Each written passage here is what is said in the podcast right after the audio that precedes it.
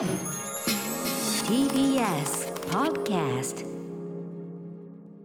時刻は8時を回りました。ラジオでお聞きの方もラジコでお聞きの方もこんばんは。TBS ラジオをキーステーションにお送りしているアフターシックスジャンクションパーソナリティは私ライムスター歌丸と。木曜パートナーうないりさですここからは聞けば世界がちょっと変わるといいなな特集コーナービヨンドザカルチャーをお送りしていきます。今日はゲームサイト IGN ジャパン所属のゲームライタークラベースラさんです。クラベースラさんよろしくお願いします。はい、よろしくお願いします。ホルモン最高。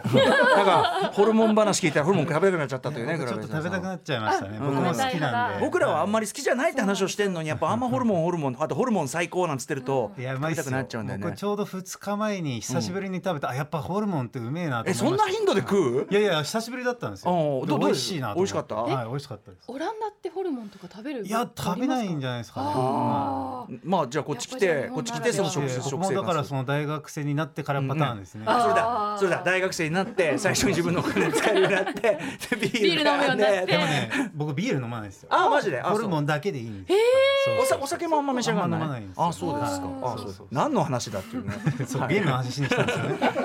PS4 がすでにセッティングされ画面もねはい。こうあってこれは何のゲームですか？これはゴースト・オブ・ツシマですね。多分お二方もプレイされてるかと思うんはいまです。けどはい。もう作り出しましたしはい。ちょっとプレイしてみてください。あいいですか、はい。じゃあこれうなぎどうんいうプレイすればいいですか？あ散歩ですいやもう普通に自分らしくあのプレイしていただきたいんですけどまあああ。の一応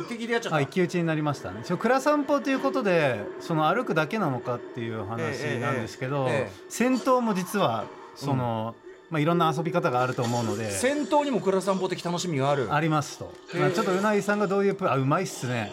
えちょっと待って忘れてた。あの一騎打ちであの一撃で倒すの連発で今、はいはい。三人倒したね連発出ましたね。でも私基本ステルスなんですよ一騎打ちしないえであやばいええ落ち何してんすか？落ちちゃった落ちた溺れ溺れて溺れて。思わぬ展勝手に開が勝手に崖から落っこって溺れた自分から落ちていきましたね。でも戦いたくないんでいつもステルスしてるんですよね。でもあの連続打ちうまかったですねあれね。あれタイミングよくやらないいやあれとさはうまかったですね、うん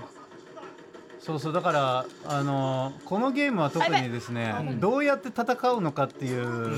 その問題を提示している作品なので戦い方。そう戦い方をどうするのかっていうところに結構ロールプレイが入ってくると思うんですよ。その要するに、まあ、これ侍が主人公ですよね、はい。でモンゴルのねあの結構だから強いですよね、うん。原稿を攻めてきてで普通のゲームだったらさっきステルスでやるってねうなぎさんおっしゃってた、ね。隠れて背中からやったりするんだけど割とそのことに対してちょいちょいこうこっちの戦い方に関して批評が入ってくるゲームですよねこれね。そうなんです。まさにそうですね。あの批評が入ってくるというかやっぱその侍なので、うん。その誉れある戦いを本当は貫き通したいわはい、けですよね。あの誉れおじさんと呼ばれるねあのそうですそうですそうです。おじさんがもう誉れ誉れうるさくて。あとさせっかく助けたさ農民とかがお侍の戦い方じゃないっすねとかさ。俺今お前の命救ってやったんだけどなみたいなね。そうそう。でもやっぱりこの侍らしい戦い方がかっこいいなと僕は思うわけで、うんうんうんもちろんそう思わない人逆にこういう状況だからもう手段選んでる場合じゃないと、うんうん。その中で自分がどういう戦い方をしていくのかっていうのうんうん。が一つのロールプレイになって、うん。で僕が歩きたがるのは、うん。そのキャラクターってずっと走ってるのがおかしいからうんですよね。ゲームの中においてね、はい、逆にその戦うのも同じでずっと戦ってるのがおかしいから戦いたくないけど、このゲームは戦う理由がすごくはっきりしてて、はい。でしかもどのように戦うのかというところまで踏み込んだ作品なので、うんうんうん。結構その戦闘の中でもただ勝てばいいんじゃなくてじゃあちゃんとルールその侍の掟を守って戦うというやり方をすれば、はい。例えば敵を倒した後にしっかりとあの納刀してうん。礼をするとかっていうところまですると、はい、アクションが取れるようになってますよね。そうそうそうそうそうそう。そうなの。まあ。アクションが取れるし戦いの中でもただその早く倒すんじゃなくて、面白い倒し方というか侍らしい倒し方をしたくなっちゃうんですよね。うんうん。ああなるほど。でだからさ最後まで侍らしく行きたいんだけど、んうん。あまりにも敵が多すぎて、うんうんうん。モンゴル兵がね、うんうんやってられないっていう気持ちにプレイヤーまでなるのが、はいはい。そこがすごく物語と、うんうんうん。あのゲームプレイがものすごくリンクしてる点だと思ったんですよね。物語上もモンゴル勢があまりに強くって、はい。で正々堂々戦ってたんじゃとてもあれだから、ね。まあ、爆弾仕掛けたりとか毒仕込んだりとかしてでやるしかないみたいになるけどまたそこで怒られたりしますもんね。そうそうそう。でそれそこであのプレイヤーとしては例えば僕は侍として戦った方が楽しいけど、うんうん。いやそんなことやってる場合じゃないぞってゲームに言われてる感じが本当にこっちまでやっぱそういう状況に置かれた立場としてプレイしてる気持ちになるので、はい。そこがすごくやっぱりそのロールプレイさせてくれる点だと思うんですね。はい、そうかそうか。入りゲーム性のねそれと入り込みやすくなってそしてうなやさんはすっかり入り込んで普通にカチャカチャプレイしている。はい、ということで、おえー侍様の戦いじゃないですねこれは。ちょっとやっぱりあのこの人はやっぱ勝つのにねあの手段を選ばなといにかくねこう勝つのに必死と。うん。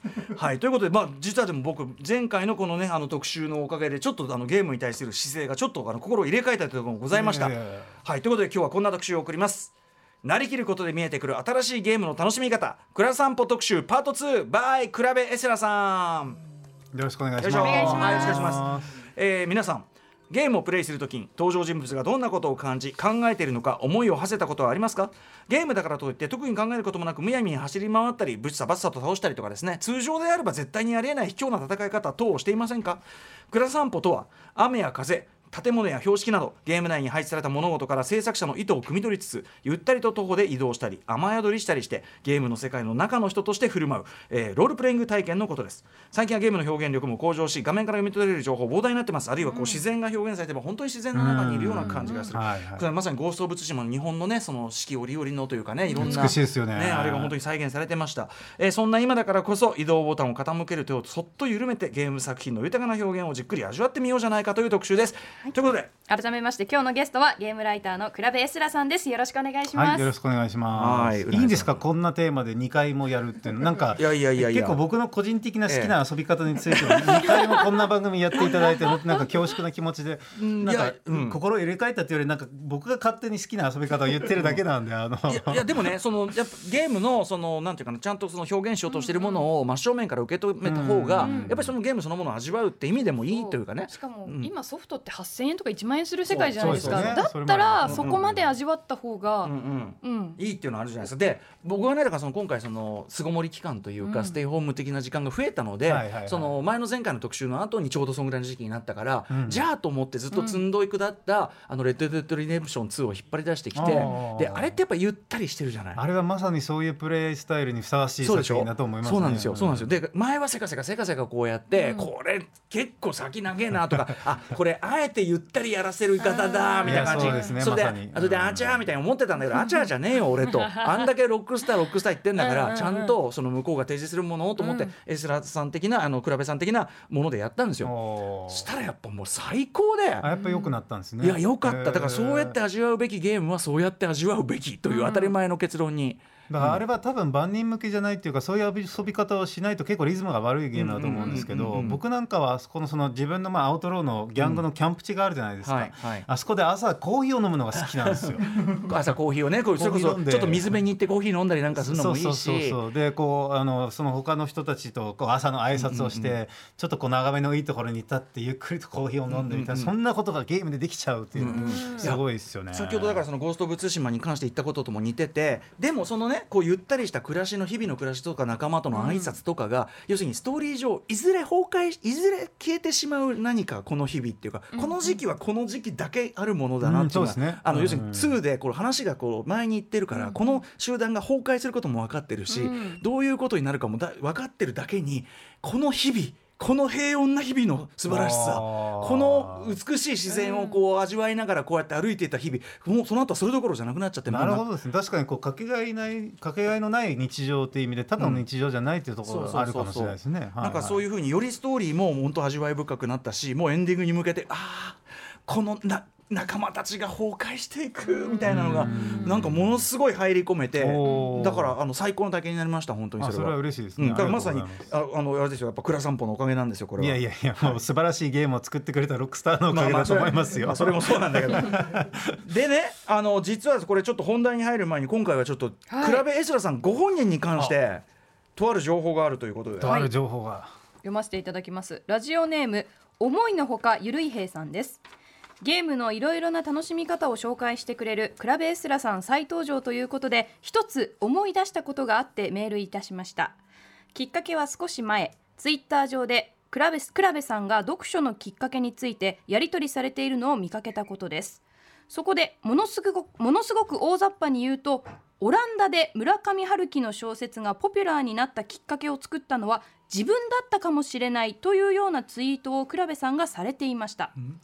どうやら物書きをされていたお父様の書斎にあった村上春樹の作品を倉部さんが読みそこからお父様が村上春樹を評価,、えー評価されていろいろなところで進めた結果オランダで話題になったという流れのようです。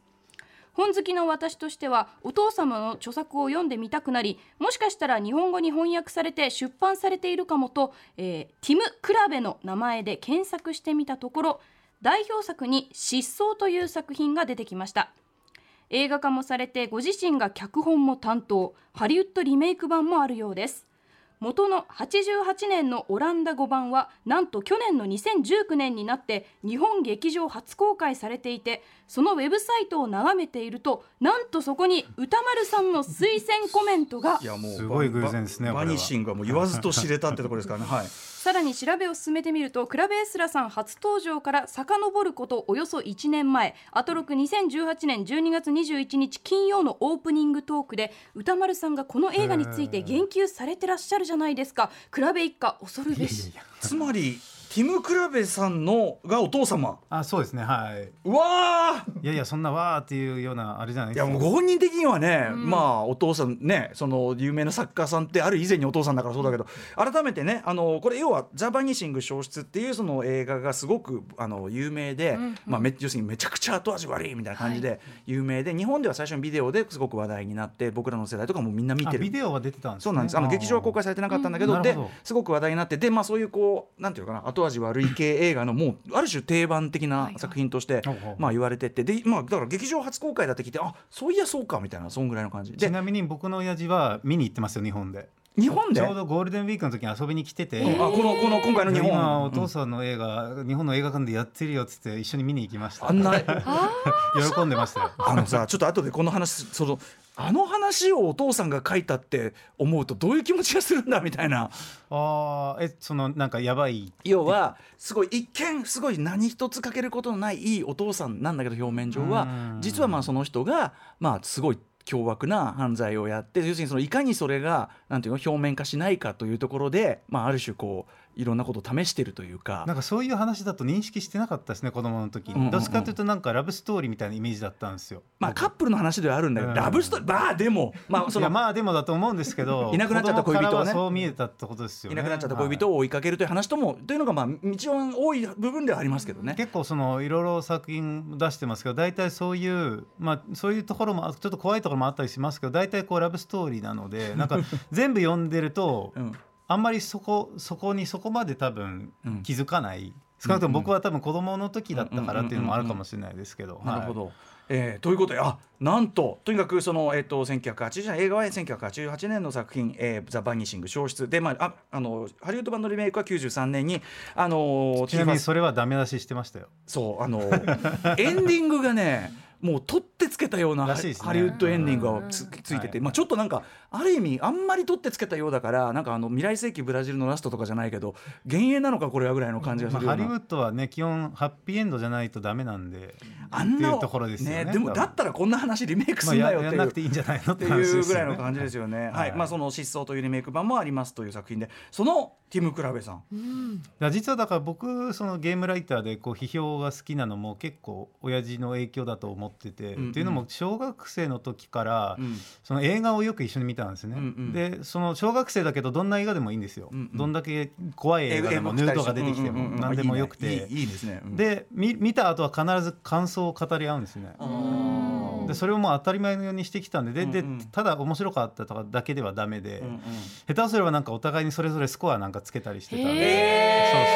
えー、いいなーそれはかなりなんか影響を受けたと思いますね。はい。へー。でもねしかも日本来られて一緒にそのバニシング見てその仲いいんですねまだね。いや仲いいですよそれは。ね、うんうんうん。あの親父ですからね。しかも村上春樹がオランダで話題になってそれねなんか今読んでたらなんかものすごい僕が自慢話をしてるように見えいやいましたけど。やでもねあのこの番組はその手のねあのその手の現地取り系というかその手のあれは多いんでずどういうことですかこれは？いやまああの僕が14歳ぐらいの時ですかね。日本に行く2年ぐらい前の時です。けど、うんうん。もう本当にこう日本にこう夢中になってる時期で、うんこう日本人の小説家による本が置いてあるっていうだけでこれは読もうと思って、うん普段全然本読まなかったですけど、うんうんそれ読んでこれいいよお父さんっつって読んだ方がいいよって言って、うんまあ親父がこう半信半疑で読んだら「おおすげえこれ!」って言って、うんうんうんそれで一気にこう、まあ、当時はその訳された作品が少なかったですけど、うんうん。英語で「ノルウェーの森」とか、うんうん。僕も親父も読んだりして、うんうんうん。でも多分片っ端から読んでったと思うんです親父が。うんうんでそしたら、まあ、それをこう言うようになったりして。うんあので例えばオランダ語版の、えっと1984とかの裏には僕の親父の感想が書いてあったりします、へー。あー。はいなるほどなるほど、はいはいはい。えー。あじゃあってことはそのだからそのえっ、とそっかお父様にお勧めしたからこそ、まあまあうんまあまあだからまた違ったねルートで出会ってたかもしれないですけどね。ラ少年のその日本への興味っていうところからのっていうのがあるわけだからそれは絶対あるわけじゃないですか。まあそうですね。そうでなければってだあの取ってなかったと思っていますね。ことはですよ、はい。ってことはシェンムーがなければ、もうそっか。そこまで行く。そう。シェフがなければオランダで。そうシェンムーなければオランダでの村上春樹なしというおことにならざるを得ない。シェンム貢献してますね。やっぱ。シェンムはいい作品だったと。ね、いやーでもこれはなかなかあのーすごい情報でしたねこれねお父えー様、まあただ自分の親父なんでですねだからといって僕がすごいやつなのかってそんなことない。いやいやいやいやでもその文化的環境というかねそこでそれはすごくありますねはいうんうんっていうのはすごくい。いなと、そしてシェンムー。お。なんと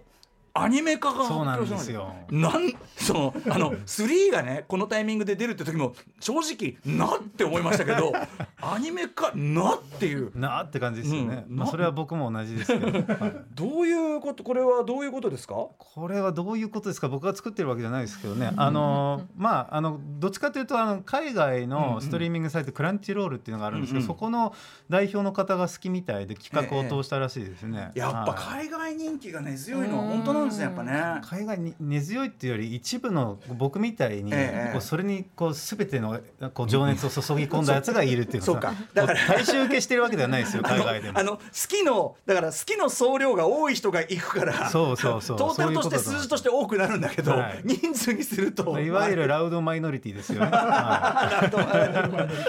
い。やーでもねちょっとどういうことになるのか、えーこれはですねシェンムー。えーっとねルパン三世をテレコなどを手掛けるテレコムアニメーションフィルムが担当というね、えーことみたいですね。はいはい、これ日本で見られるのかなこれ、ね。いやまあ一応セガさんとかもあうんの、あそうですね公式でその情報を出してるので、うだよね本でも見れると思いますね。はい横須賀線から始まるんですよね当然ね。一応ム1と2のストーリーをやるみたいなので、2? はい、や2までじゃあクライマックスは山登り。うん、そうですね。だからあの あのまああのネタバレになっちゃいますけどあの山登りの後の洞窟の中で終わるってことですけど あの、まあ、いわゆるクリファンガーなので、うんうん。でまあ、例えばそのシシーズン1がめちゃくちゃ人気だった場合に、うんうん。続きは書けないんですよ、んうんうんまだないので、うんうんだってまあそのああの鈴木優さんの頭の中にはあるとは思いますけど、なのでこれもし人気出たらどうするんだろうなっていう感じをしますね。もまあゲームの方の続編が出てく後押しにはなるでしょうね。だからそこが一番僕が嬉しかったポイントはそこなんですよね。アニメこれオリジナルにはならないんですかねその結末が。そそれは嫌です。もし勝手に終わっちゃったりしたら嫌でしょだってそんなの。やっぱそれはユースさんがゲームとしてやってほしいんだけど、まあそのね、シェンム4があるかどうかもわからない状況の中で、何か新しい形でシェンムと出会ってあのクリフハンガーを体験して、これは続きが知りたいんだっていう人がうん。少しでも増えてくれれば、またチャンスが増えるのかもしれないですよね。うん。はい。じゃあねこのファンの方の思い入れも強いから、うん。やっぱその終わりは山登りと洞窟っていうバッサリみたいな、そこで終わっちゃうんですね。でもそうでいないとそれはそれでねあれっていうね、まあそうですね。ことになりますもんね。逆に言うと結構そのねあの蔵散歩じゃないですけどその日常をゲームで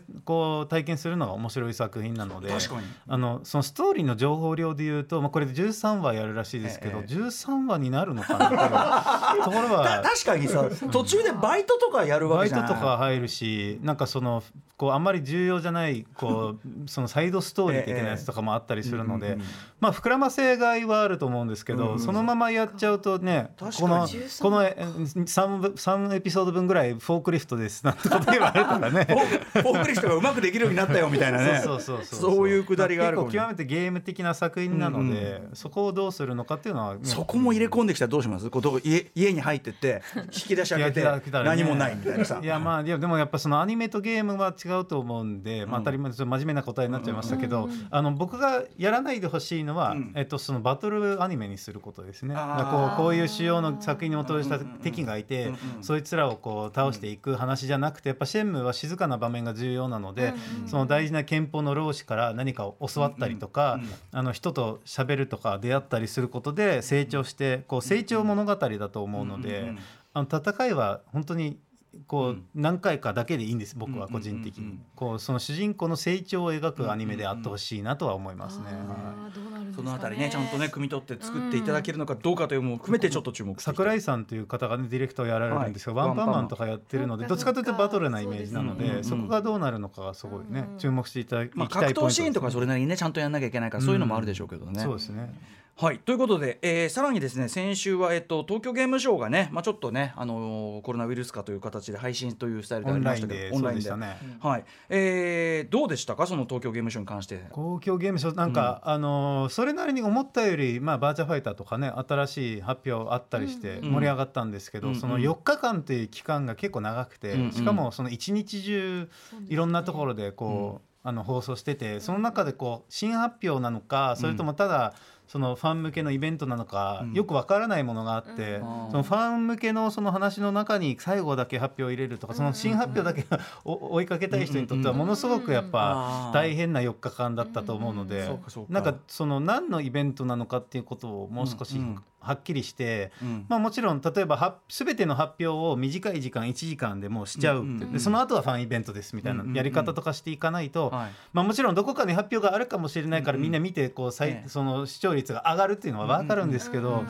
それを4日間やられちゃうとやっぱ視聴者も結構疲れると思うので。ライターの方はもう大変ですよね、まあ、ライターだとナウイストのこと多全部聞分そうだと思いますけど。なんかだから多分ゲームジャーナリズムとかっていうところにまだ目がいってないっていうことなのかな？そのやっぱファンファンユユーザーっていうところしかまだいってまあ、ないっていうか。それはそれでいいとは思ってますけどね。もちろんユーザーのためのイベントだったらそれはそれでいいんですけどでもやっぱ報道っていうのはね。まあ、バランスがどっちなのかがこうはっきりとわからないようなところがあった気はしてます、ね。なんか他のはい普通のあれだとプレスデーがあって、そこでなんとかみたいなのがあったりするじゃないですか。まあ、大体 E3 とか、まあ、TGS もちょっとそういうところありますけどそのうんイベントの実際のイベントの前にうん。プレスカンファレンスとかみたいな形で新発表を披露して、その後はみんなが遊んだりとか、まあ、それが今オンラインだからできないですけどそれもねあのややろうと思えば今の時代体験版を配信したりとかうんうんうん。できないことはないので、確かに。その発表のそのそういう時間を短くして実際にこう作品に触れる時間をうん。そのオンラインの体制でうん整うことができればもっと良くなるのかなっていう印象でしたね。これでもすごはいめちゃめちゃ具体的なね、あの提言としてすごく有効じゃないそうでしたね。いやいやどんなどんなでもすごいわかります、ごいわかります。はいという東京ゲームショウね、えー、ちょっと来年向けた提言もいただきました。さあということでようやく本題でございます。蔵散歩、はい。ね、えー、改めて蔵散歩とは何かという定義のところから。まあ、だから今日話そうと思ったのがこう「くら散歩」っていう名前をつけていただいたんですけど、まあ、さっきのその戦闘の話もそうだったんですけど何も散歩しなきゃいけないのかっていうとそんなことはなく、うんうんあのロールプレイをするっていうことだと思うんです、ね。ちゃんとそのキャラクターになりきる。キャラクターになりきって遊ぶとあの一味違うんじゃないかっていうことですよね。例えば「はい。ゴースト・オブ・ツシマ」だと結構紛争を変えられるじゃないですか、まあ、もちろん当然攻略のためにね、あの紛争を変えるこう鎧を変えるとかあるけどやっぱり雨降ってきたら傘かぶるとか。例えばそういうことですよね。うん。うんはい。まあまあ侍がさすがに実践の中で急に傘を差すとそれは逆に変ですよね。うん。だからそのその時のまあ臨機応変にですよね。うん。その状況にこのキャラクターだったらどうするのかっていうことを、うん。うん自分がこうそのプレイしてやっぱりいろいろと現実世界のルールを無視できちゃうんじゃないですかゲームって、でもそういうルールをあえて自分の頭の中でシミュレートしてプレイすると、その雨が降ったらまあ雨が降ったらたた戦い方も変わると思うんですよね、うんうん。僕もまだそこまで さすがに頭使ってプレイしてないですけど、うん。そういうところまでもし行ったら面白いななんて思ったりとかですよね。ゴースト・オブ・はいツシマって実際のところゲームとしては割と現実をすっ飛ばしてゲーム的な快適さをそうなんあの押し出した方が強いじゃないですか、うん。それでもってことですよねやっぱね、まあ、結構このバトルってあの時代劇の影響が色濃くて、うんうん。あのかっこいいんですよね、僕なんかは戦ってるとあの、まあ、いいくつかの構えがあって、うん。この敵にはこの構えが通用しやすいとかっていうのはあるんですけど、でも通用しにくい構えでもかっこよかったりするので、うん。なんか別に通用しやすい戦い方しなくても面白いじゃんと思ったりしへてー。それでゲームの方が「お前構え変えろよ」って説明してくるんですけどすごい今親切僕僕は変えたくないんだみたいな。これがかっこいいからこうやって。るんだそうそう。そうあの今のゲームってさある意味過剰に親切っていうかすごい何度も言ってくるもんね。そうそうそう違うってお前分かってないのよとつまずいたらもう、ね、分かってんだけど相手なんだよ。お前はどうも分かってないよだから言うもう一回言いますけどもそこは月の構えだぞみたいな。さ でも重要なのはやっぱりそういうあのまあ、ここはだから対馬がそこはちょっとフォローしてくれてない部分なのかもしれないですけど、そういうこう効率的に戦うだけじゃなくてあるいは立ち回るだけじゃなくてそのリアルにプレイできるようなものを、そのそのゲームが用意してくれてるかどうかっていうことが重要ですね。僕もさすがにだからその環境にディテールがあまりなくて、でキャラクターのアニメーションもちょっとかあの、うん。あのスティックを傾いただけで走っちゃうんだったらさすがに歩く気にならないですよね。ちゃんとその、まあ、ちゃんとというかもちろんそういう作品であなきゃいけないってこともないですけど、うん。そういう気持ちにさせてくれる作品かどうかっていうのがまず重要なポイントになってくるかなと思うんですね。まあでもだからこそまあその本来だったらその攻略とかねアクション性とは関係のない人倒した後に礼をするとかっていうアクションが仕込まれてるわけだし。あれが仕込まれてるからやっぱそういう意識はうん。あるところとないところがあると思うんですね対馬の場合もちろんんあるポイントに行ってこう礼をすると何かが起こるみたいなそういう仕掛けもあるはあるけど、はい。まあでもそれ自体に意味があるというよりはって感じですもんねやっぱね。うんなんか僕ずっとあのこう例をしてたんですけどあるポイントで多分たまたま発生したと思うんですけどあるいは何回もやったからなんか分かんないですけどやったらその主人公の酒井仁が、あの独り言で「お前の覚悟は認める」みたいなことを倒した後に言ったんですよ。あそこはそういうふうにフォローしてくれるんだって言ってすごい嬉しくなったりとかね。はい。やっぱこのでもこの作品の本当にその戦闘における偉大さ。実はこう散歩とかに関して言えば、あんまりリアルほリアル寄りじゃないとは思ってて、まああのアイテム拾うのだってさ馬乗ったままアイテム拾えちゃったり拾えちゃうとか、まあ、ファストトラベルができるとかあとなんか変なところにある神社目指したりするけど、まあ、あの辺は完全完全にファンタジーで僕も割り切って遊んでるんですけど、戦闘に関して言えば自分は侍である。でこういう戦い方をしなければならないっていうメッセージがものすごく強くあるんですね。その戦い方とストーリーがものすごく結びついてて、でそれを守りたいんだけどあのストーリー上守ってられなくなるのと、ゲームプレイ的にも守ってられなくなるっていうのが本当に素晴らしいと思うんですよね。それをやりたくないしあんまり実はあのこのゲームのステルス僕よくできてないと思ってるんですけど、でもやりたくないのにこれはやるしかないなっていう気持ちにさせられるのがすごくプレイヤーとそのストーリーのリンクで。そこが戦闘だけどあのまさに僕がその前回言った倉散歩的なところの重要なポイントなのかなっていう気はしますね。なるほどね、、はい。いやでも確かに確かに、ある局面まで来ると、もうどうにもないどうにもならない。どうにもならなくなっちゃう。いくら侍として戦いたいんだと思っても、うん。まあこれは諦めるしかないという,、うんうん。こう諦めがつく感じが自分の中ですごく不ね思議だったんですよね。でそれだけに、でそんなもうやむなくやったこと、でやむなくやっていろいろ戦ったのにえその怒られんの？俺。そうなんですよね。ねえみたいな感じとかね。でもそれがやっぱその何とも知れない軸じたる思いみたいなものがちゃんと残るとこもストーリーとやっぱでそこで多分もしも最初からあまり侍のルールなんて別に僕はすすぐに倒しちゃうみたいな気持ちでプレイしてたら多分お侍様の戦い方じゃないって言われてもそこまで傷つかないですよね。そこまでずっと守ってたからこそみたいなところでやっぱりそういうふうにルールを守るとあのゲームでは多分返ってくるものがあると思うんですそう。か。うん最初からステルスキルしまくってると気にならないけど。よくゲームであるのがやっぱそのバトルとストーリーがこうつながってないんですよね。だからそのすごく正義を語ってその後はなんかちょっとレベル上げのために外でこう やって走り回って戦うみたいな。まあこのゲームはそういう戦い方をしようと思えばできるんですけど、違う遊び方をするとちゃんとゲームが答えてくれるっていうところがすごいと思うんですよね。ゴースト・オブ・ツシマ論としてもまたちょっとね新鮮ですねこれね。はい、えー、ということでお知らせの後はこと、えー、と倉部さんが思わずですね蔵散歩したくなった最近の作品の中からまたお話を伺っていきたいと思います。はい時刻は8時29分です。TBS ラジオアフターシックスジャンクションパーソナリティは私ラッパーのライムスター歌丸と。TBS アナウンサーのうないりさです。今夜は倉散歩特集ということでゲストは IGN ジャパンライターの倉部エスラさんです。引き続きよろしくお願いはい、しよろます、しくお願いします。ではここからは時間の限り倉部さんが思わずこの作品の登場人物になりたいこの世界の中で歩き回りたいと思ったおすすめの作品をご紹介していただきます。はい、やっぱりこう蔵散歩は、はい。蔵散歩したくなるにふさわしいこうなんていうか作品側のある程度の体制というかね。そうですね、完全に作品によりますね。さすがにマリオだと歩きませんからね、僕うん、もね。歩 歩き回るね。余地もね ないでしょうけどね。そうですねはい。ん。ということで、えーまあ、でもその必ずしも必ずしもいわゆるオープンワールドに限ってもいないっていうことがあたりがね、ちょっと今日の話になるそうですね、はい。えーまあ、あのゴースト・オブ・ツシマね最近のゲームとしてちょっとずずっとお話があってきて、まあ、一通り伺ったんでちょっとじゃあそれ以外のはい。話を伺いましょうか、はい。最近だとどのあたりが？そうですね、まあ、あのちょっともう前になるんですけど「えっと、ファイナルファンタジー7リメイク」おうなんですけど、うん。まあ大体そのこう歩き回る余地のあるゲームって先ほど歌丸さんもおっしゃってましたけど、うん。うん。あのオープンワールドになるんですよね。うんうんまあオープンワールドじゃなかったとしても例えばドラクエとかみたいな RPG だと、まあその村の中あるいは街の中を自由に歩き回れて、まあ、ある程度の自由度がねそうですね。んで大体僕の中でもやっぱその街の見せ方っていうのはそういうもんだと思ってたんですうんね。だけどこの「ファイナルファンタジー7リメイクは」うんあのオープンワールドでもないしあの従来の RPG のような街でもないですね、まあ、このゲームは全部一つの、えっとまあ、ミッドガルという大都会で、えっと、展開するんですけど、ええ。まあ言ってみればステージ型ステージ型で街を見せるっていうのが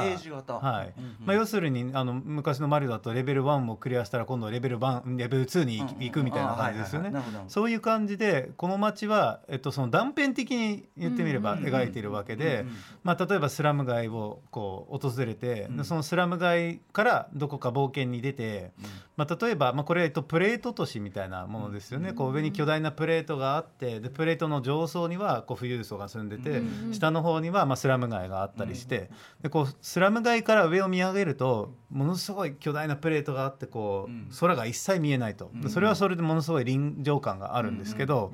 今度は別のステージでそのプレートの上を歩くっていうところがあって、であのスラムに行った時は、あれこれプレートはあるのになんで明るく明るくなったり暗くなったりするんだろうっていう、あの普通の外みたいに、ええそれが実はあのプレートにはあの巨大なライトがついてるんですね、でそれはそのプレートの中に、うん。あの入るステージで初めて分かると、うんうん。そういう意味ではあの自由に歩き回れるんじゃなくて多分ある程度スクリプトされた形でん次はここに行かせるって言ってそのこう流れでいくとさまざまなその部分が断片的に見えてうんそれが合わせて一つの全体全体像みたいなものが見えてくるっていう作り方だったんですね。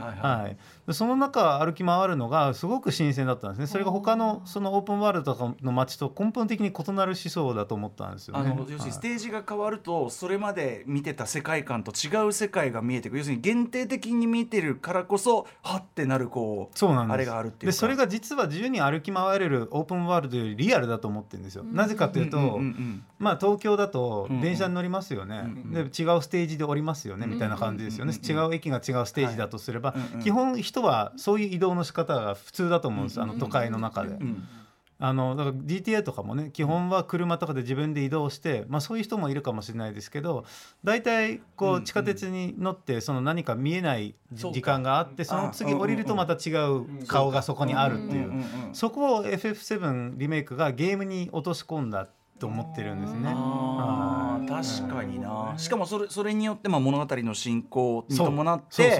その世界観が見えてくるに伴ってその要するになんていうかなあの主人公たちが思うことっていうかさそのロールプレイしてる側の気持ちっていうか、そうですね。あのまさに今あの歌丸さんが言っててそのストーリーが進行するというところなんですけど、あの同じところに戻ってくるあの時もあるわけですね。でその時に結構そのこう異変が起きてたりするんですね、うん同じ場所に戻ると、うん。まあ、いろいろとテロが起きたりしてるんですけど、その中であの自分が街歩いていると従来の RPG だとキャラクターに話しかけるじゃないですか、うんこのゲームは話しかけるんじゃなくていわゆる盗み聞きみたいな感じで、近くにいる人たちの話が聞こえてくるんですね。で細かくそのその時の状況に応じ応じてセリフが変わったりとか、うんうん。まあ、これかなりやっぱりこうその現実世界にもあのあとねその FF7 の前はまだその3.11の地震とかもない時代だったのうんうんうんうんで。であのその後に描いた作品なのでそこの描き方がすごく如実になっていたり、まあ、例えばテロの直後にあのその電気屋のテレビの前に並んでる人たちがいたりとかするんですね。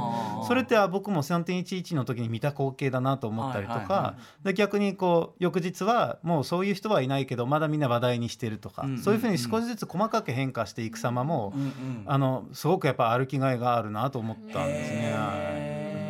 そうか。どうする？うなぎさんその FF やってそうですね。確かにそのステージ型なんか最後の方でおあのフィールドが実はあある程度あの部分自由に的にあのまあ自由広がり移動できるパートもありますね。なるんで、はい。そうそう。なんかこうあんまりステージ型って意識はしてなかったんですけど、うんうんうん確かに行ったり来たりしていく中で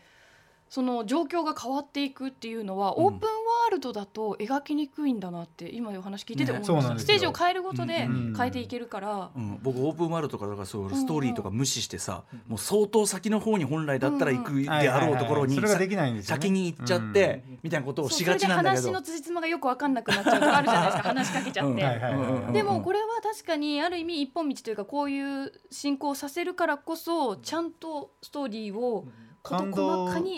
感動のタイプが違うと思うんですよね、うんうん。そのオープンワールドとかがよりゲーム的というか、うんうん。自分で発見したものの面白さであるのに対して、こちらは、まあ、小説的と言っていいのかどうかわかんないですけどそのこういう流れでこの街を見せていきたいっていうのうんもそのまま見せられるので、何もかもオープンワールドが優れてるとは限らないっていうのもうん見せてくれたこ興味深い例だと思いましたね。ね、はい。さ作品的というかねよりね、うん。はい、えーファイナルファンタジー7リメイク。あなるほど。そうきたかというね 倉散歩でした。面白い。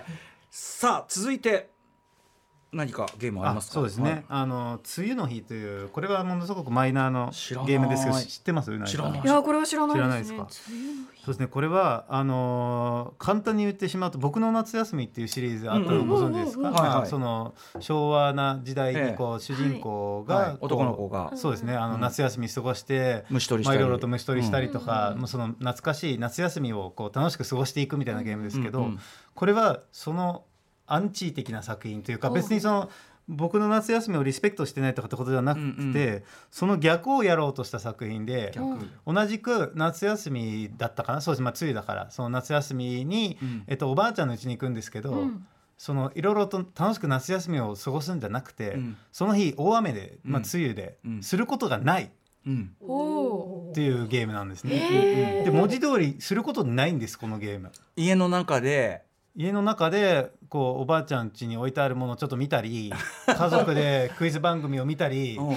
3時になるとおばあちゃんがスイカを切って食べたりええっていうだけのゲームなんですよ。現実 ほぼ現実でななんそこになんか最終的なこういい話とかがあるわけでもなくドラマもない別にドラマもないんです。そうそうそう。えじゃあ本当にその一日だけを体験すそのある一日を体験して終わりっていう。えそれは面白いの？それがねあのさっき村上春樹の話があったじゃないですか。ええ。まあ、ねじ巻き鳥クロニクルとかだと、うん。あの主人公がこう井戸の下に行って、うん。そこに30ページぐらいいるんですよね。うんそれって面白いなと思いますよね。でも、うんうん優れた小説家って、まあ、村上春樹もよくやりますけど、パスタを茹でる描写だけで面白いんですよ。そういう意味で優れたゲームデザイナーって何も刺激がなくてもいいんだなっていうことを僕も結構この作品で気づかされましたね。はい。もう要するにうろちょろしたりまあちょっとしたことをやるちょっとした何かを見る発まあ、ゲームっていろんなことを疑似体験するものだと思うんですけどどうしても刺激的なものを疑似体験したくなりますけど、うんうん。子供の頃の暇って覚えてます、うんうんうんなんか暇な時ってありますよね。あれ晩ご飯まだかなって言ってちょっとこう首をこう台所に突っ込んでみてい。い匂いがするけどまだみたいだなって言ってあれまだまだ夜にならないの？とかそういう感じの暇みたいなのをあのゲームが描いてくれてるんですよ。大人になるともちろん当然忙しいのもあるし、そうですね。逆になんかそのなんかもっともらしいタスクを見つけてしまうじゃない？そう自分でタスクがあるから、タスクがない子供っていうのは、うんあ興味深いなと思いましたよね。なんか大体自分がその自分の人生をディレクションするじゃないですか、大人の人って。でうんディレクションされる側の人生って、その最初のね十何年かしか経験しないんですよ。確かに。あとはそうか全部自分でまあ言っちゃえば決められちゃうからそうなんですよ。それまでははこのゲームの中にあるんですよ。それまではもう受け身にご飯ができるのを待つしかないし。おやつが出てくるの待つしかないし、まあなんならあとこの家から出ちゃダメっていう。いやまさにそうなんですよ、雨だから本当はお出かけするつもりだったけど出かけちゃいけない大人だったら別に雨ぐらいねそんなの出てってね行っちゃえばいいから。それができなくて。でそれだけのゲームなのでもしそこに下手にねこう例えばなんかけ結構そのでもおばあちゃんはいい人でしたみたいなのがオチだったら嫌なんですよ、そうじゃなくてこういう日って昔あったよねっていうだけのゲーム、えー。梅雨の日、うん。で僕の記事書いた時に何もすることのないゲームっていうタイトルにしたんですけど、うんうん。まあそまあ聞こえ悪いですよね。でもそれがいいんですよそれがいい、あ漫画が。えどれぐらいでクリアできるいやんですか？そんあでも自分で1日のそのリアルタイムで動くんであ。のな何分ぐらいなのか設定できるんですよ。確かなるほど。15分と30分と1時間かな？そんぐらいだったと思うんですけど、うんうんうんうん。はいまああの本当に台所を見たりとかちょっとタンス開けたりとか。切りかけの人参が置いてありますよこれそうですね。カレーかな。これなカレーとか美味しそう。カレーかな。そうなんですよ。カレー食いたいなこれな、あ美味しそう、えー、まあ、あとあのその主人公の身長も結構その低いんで、そこがね。視点がやっぱり、ああこういう確かこういう感じだったなみたいな、で本当にあのこう催眠術かけられてちょっと子供の頃に戻ったような体体験にすら近いところがあると思うんですよね。うんはい梅雨の日。これは、えっと正直言ってねゲームとして遊びづらい操作良くないいろいろとバグがある。だけどあの当然インディーゲーム価値のある作品だと思ってます当然インディーゲームインディーゲーム一人で作ってるかな多分。はい PC かな？PC ゲームですね。PC ですね。スチームで出ているということで。うわ面白い。このゲームのコンセプトそのものがまずねすごいいいですね。梅雨の日。そうですね。はいさあもう一つじゃあご紹介いただきましょうか。はい。えっ、とこれはですねまだ発売してないゲームでちょうどあの東京ゲームショウの方で、うん。あのまあ僕ちょっとビルドをいただいてプレイさせていただいたものなんですけど、と天水の桜姫という作品で、うん。えっ、と11月12日に発売予定ですね。1ヶ月後に発売しますけど、まあこれ一見すればオーソドックスなえっ、とまあ横スクロールのアクションゲームなんですけど、ええ。あの実はこのゲーム2つのパートから構成されていて、うん。まあ、1つがその敵を倒していく感じの、えーものなんですけど、うん。あのその後に拠点に戻るとですね、はい。あの米を作るんですよ。ほう。ほでそれがものすごい本格的になってて、まあ、田んぼがあって、うん。まあ、田植えとかありますけど 田植えの前にちゃんと田起こしまでありますから。田起こしをしてうんう植えてで本当にあの夏から冬にかけて本当にあの毎日面倒をちゃんと見て、ええあの雑草があれば抜き取ったりとか、うんうんであの、まあ、一つの季節それをずっと続けるとあの今度は、うん。あの実際にまずお米を干したりとか、はい。うで干した後にはあのもみすり、うんうん。もみすりをしたり、ええ。えっと、脱穀をしたりはい。っていう、えーなんかその、食文化、うんうん。まあ、っていうかまあその、まあまあまあ、もちろんそのその食べる前の過程ですけど、あのうんまあ、日本ってやっぱその米を大切にする文化があると思うんですけど、改めて米ができるまで、はいあこんなに大変なんだっていうのをその疑似体験できたので。結構丁寧に米作りのプロセスをやると。そうですね。で本当にあのその精米ができた時の、うんうんあのこういろいろこう評価の基準とかもあって、えあよくできましたと不作だったとか。いやもう本当そそのレベルじゃなくて本当に本格的なシミュレーターでどれぐらい日光を浴びさせたのかとかどれぐらいの水があ水をやったのかとか、あの雑草をちゃんと抜き取ったかどうかとかもう本当にちょっと見るで見るだけでちょっとこうあここれちょっと俺ついていけるかなっていうレベルで細かいところまでその米を育て育てるコツとかが、うんうんあのゲームに落とし込まれてて。これでもはい。稲作シミュレーターとしてさ、そそこだけ独立したゲーム性っていやいうか、もうそうですよ。それ横横スクロールのとこ。えそこにどういう意味が意味合いが？あそれもちゃんと意味が持たされてて、はい。うんうん。あのまあ、この主人公は、えっと、神様なんですね。うんうんちょっと悪いことをしちゃったので、うんうんえっとちょっとまあミッションをあのその与えられて、うんうんまあ、普通の世界で、えっとそのある島であの冒険をしていくんですけど、うんうんあのまあ、彼女はその、まあ、米の北条のあの神のうん。その娘さんなので、うんうんうん。あの米を食べると、うん。その新しい技がひらめいたりするんですよ。なるほど。やっぱね。それが横スクアクションにそれが横スクロールアクションにつながるん生きていくですねん。ですね。でこのゲームは食事が非常に重要で、うん。まあ、そのあのアクションをしていくとまあいろいろと食材とかが手に入って、うん。それも置いとくとちゃんと傷んだりするんですけど、あはいすごい先ほど食文化っておっしゃったけど、うん。食育的な要素が食育的な要素があって、うん。でそのあの大体ゲームってまあ料理できるゲーム多いですけど、うん。その組み合わせがあって、うん。それで、えっと、作れば完成みたいな感じなんですけど、うん。このゲームは献立なんですね。なので、あの主食があると、うん。えっとまあ菜、うん。えーそれから汁。そして飲み物と,、えっとデザートまで、で それをあの組み合わせるんですね。例えば、あのまあ、ご米なら玄米がいいのか普通の白米にするのかおかゆにするのかとか、うんであのの納豆をのけるかどうかとか、飲み物はお茶でいいのか、うん。まあ、いろいろあるんですけど、うんうん。そういう感じでバランスの良いあの食事を、うん。あのちゃんと考えるんですね。そうそうそう,、でそれを今度みんなで食べるんですけどその食卓もすごく描写されて、ええ。あの食べながらみんないろんな会話をするんですね。へーはいうんうん。うん普通に考えたらそれ面倒いんだけどみたいなことになりかねないけどならないそれが楽しい。強さになるパロメーターにまあ、なるからなるっていう人もぶっちゃけいるかもしれないですけど、あのまあ、だから多分ねこうアクションと両方になってると思うんですけど、うんうんうん。僕みたいな人はあの田んぼだけで良かったですけど、うんうんあの結構アクションもよくできてるので、えちょっとこれだけのゲームだとちょっと怖いなちょっとハードル高いなっていう人は安心していいと思うんですよね。バトルもちゃんとあるから育てる意味もあるし、ちょっとね僕ちょっとその横スクロールアクションが本当に下手であそうですか。全然できないから、うん、これだけど。しかもあの横スクロールアクションしてるとお腹空いてくるんですよキャラクターあがやっぱりね。そうそうそう。腹が減ってはだこれ腹が減ってあの自動回復しなくなるしあの時間もリアルタイムで進むので夜になったりして雨が降ったりとか、で拠点に戻らなきゃいけなくなったりするんですね。ほっとしそう拠点だし、ねあとやっはぱあとね毎日米はちゃんとねその面倒見てあげなきゃいけないから。これ本当に毎日やらなきゃいけなくて、骨戦闘だけでなく米作りも堪能できてしまうんですえこれどこれゲームバランスどれぐらいなんですかね？そのアあでもクションと僕もだからアクションががメインなのかなと思ってたんですけど、今34時間ぐらい遊んで、はい半分半分か下手をすれば米の方が長い。ほぼ米。うんそうですね。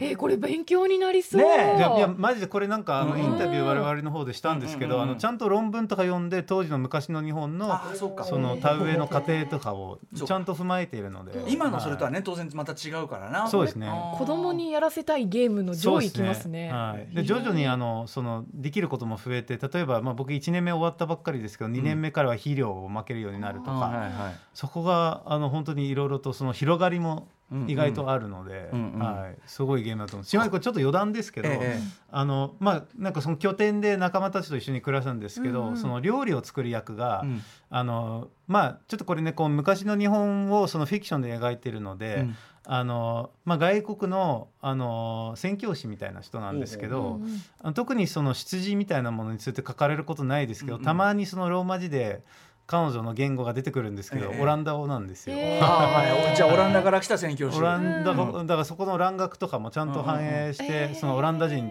を選んだんだと思うんですけど、あ確かに確かにそういうところまでちゃんとこう設定の練られたゲームなので、へはい、もちろんファンタジーのゲームですけど、うんうんあの確かにいろいろ学べるところもあると思いますし、うん。まああのその倉散歩的には、うんうん。あの僕職業がこの前もちょっと言ったと思うんですけど、うん。職業の疑似体験がまさにロールプレイしたくなるものだと思うんですね。まあ、このキャラクターは神様とかこういろんな設定あるんですけど、それもじそのた担保の仕事してる時は完全に農家のつもりになってるんですね。で本当にそこの、あのー事情とかがリアルなので、うんうんあのそういう別の誰かになったような体験にはそうんうん。の田んぼのあれはなってると思うんですね。リアルのご飯もねありがたくいただくようになるかもしれないですね、うんこれね。そうですねいや本当僕もずっとなんとなくやっぱその日本に長く生活してるから米粒を残さないとかっていうのをやってきたんですけど、うんうんああだからなんだっていうのをだ結からなんだ。構あのこのゲームで思い知らされますね。だからなんだ。本当すごい重いなそれな。本当に大変なんだなーっていうのうんはすごく伝わってきますね。そうはい。か天水の桜姫、えー、天水は、まあ、天は空ね、はい。で穂は稲穂の穂のそうですね。水と呼んで天水の桜姫、桜姫はカタカナ。天水の桜姫、そうですね。11月12日に、えー、と任天堂スイッチプレイステーション4、えー、PC で発売と。はい。しかし変わったゲーム作るね。いや変わったゲームですね。うん。あれまだまだ一本いける？まもうちょっといきまましょうか。はいもう一本。はい。もう一本。えっとライフイズストレンジ2っていうゲームですけど、ライフストレンジ、はい。まあこれえっと二作目でうん。えっとやったやったあに2もやりました？やりました。はい。2はまあそのメキシコ系アメリカ人の兄弟がうん旅をするっていう設定なんですけど、はい。あのまず最初のエピソード1ですごいなと思ったのが、うんあのまあその自分の部屋で友達と、えっとまあ、テレビ電話スカイプをするところがあるんですけど、そのスカイプをしながら大体まあ僕も今こうなんかこう手になんか持ったりしてるんですけど、うんうんスカイプをしながら手で何をするのか選択できるんですよ。でちょっとこうそこにあるおもちゃをこうやってもてあそぶのうんか、うんそれともなんかちょっと絵を描くのかとええか、何かを、まあ、いわゆる流れ見ですよね、うんうん。それをゲームで選択させてくれるのかっていう。それをもう完全なこう細かいところまで行き届いたロールプレイだとちょっと思ったんですよ、シェンムー的なディテールだよねシェンムそれね。シェンムを超越してますよねこれは。ながらの部分もね。はい確かにあと序盤は本当に確かに家の中を散策するだけのところっていうか結構ありますもんね。そうですね。本当に生活感あふれるとこ。ろ。うん。ででその後ロードムービーになるので、うんうん。まあ、ロードムービーはまさにこう散歩という要素が非常に大事なんですけど、うんうんあのこのゲームをお絵描きするところがあって、うん。その自分が見たか景色を描くんですけど、ええそこですごい興味深いのがあのそそれを取り入れたシステムなんですけどまずは景色を見ると。ええ。でじーっと見たらこう紙にこう目を下ろして絵を描き始めると、うんうんでも一回見ただけでは全部描けないと、うんうんうんでもう一回景色に目を戻してそれをこう何回か繰り返すとどんどんディテールが加わって、えでそれってゲームとしてプレイヤーはこうスティックを傾いたり戻したり、丸ボタンを押したりしてるだけなんですけど、ちゃんと景色を見るきっかけになってるんですよね。それもあのお絵描きさんとして景色を見るっていう体験なんですよね。あのあとやっぱこのあスケッチってこういうことだよなっていうのをこんな風に因数分解して見せたのってあんまないなとあん思って。まないと思いますよ。スケッチってみんなね、学校時時代みんなやってたしやったことあるんだけどあ確かにこのプロセスだわ。このプロセス。だから実際に僕はあんま絵絵描けないんですけど実際にそういう感じですよね、うんうんうん。はい。はい。何回か見て描くと思いますけど、あとこのキャラクターが、えっと、じ自分の弟を見守るっていう設定なので、え。あの景色を見るときに弟にいちいちこれ見てとかって言ったりしなきゃいけなくて誰かと一緒に旅してるっていう感じもすごくうまくシミュレートしてると思うんですね。はあーなるほどなるほどはい、えー、ということでちょっとお時間がすいません。えー迫ってしまいました、い、やいやもう倉部さんに引き続きねちょっとお世話になりますけど、えっと、次世代機ちょうどね PS5XBOX シリーズ X 出ますけどそうだそんな話そちらに期待することというのはえありますか？あそうですね、まあ、あの次世代機っていうのは当然そのフレームレートが良くなるとかロードがなくなるとか、そういうのありますけどそれって便利になるってことですよね、うん。便利になることに対して僕あんまり興味ないんですよね。苦労してでも面白いものは面白いんで、ん。あの逆にこの次世代機でしかない体験っていうものにすごくやっぱ興味があって、うんうん。そういう意味ではプレイステーション5の、まあ、博打感はありますけどあの新しいコントローラーで何ができるのかっていうことにすごく興味があって例えばアダプティブトリガーでそのものの食あの食感とか、うんあの感触とか、うん。抵抗とかが分かったりするっていう話なんですけど、うんうん。それがどれだけゲーム体験を変えてくれるのかとかっていうところですよね。そうだよね。はい手触り。手触りとかが一つ一つ、まあ、例えば「バラン・ワンダーワールド」っていうゲームは80種類のアクションがあるアクションゲームですけど、うんうん。あれ全部それぞれそのアダプティブトリガーの感触が違うらしいので、うんうんうんそれが本格的に面白いのかそれともちょっとしたギミックで終わっちゃうのかですよね。あーなるほどはいそれはうまくいけば本当にうまく脳を騙してくれるっていうか、うんすごく現実感がある、本当に触ってるかのような新体験がそこにあるのかもしれないので、うん。僕としてはロードが速くなるとかよりはそっちの方が面白いそです、ねれはそうロードが速くなるとか所詮ね、うん。そういうあれだもん。ねはいさあということであっという間に時間来てしまいました。えー、倉部さんお知らせことなどありますか？あ、えっ、と IGM ジャパン見てくださいっていうだけです。よろしくお願いします。いやでもやっぱりね「倉散歩」ってくくりを使ってでも、やっぱりお話伺うとやっぱ面白いんだ。そうなんですね。うん。しかもこうそう普通出てこないタイトルが出てくるから。うんそうねそれも本当そうだし、面白いですね。あとやったゲームもああそうかそういう面まさにそのゲームの批評力としても素晴らしいと思います。ありがとうございます。はい、えー、ということで以上本日は倉散歩特集第2弾でした。倉部さんありがとうございました、はい、こちらこそありがとうございました。ありがとうございましたえー明日のこの時間は1週間の番組を振り返る「フューチャーパスト」脚本家で映画監督にしてスクリプトドクターの三宅龍太さんが登場です。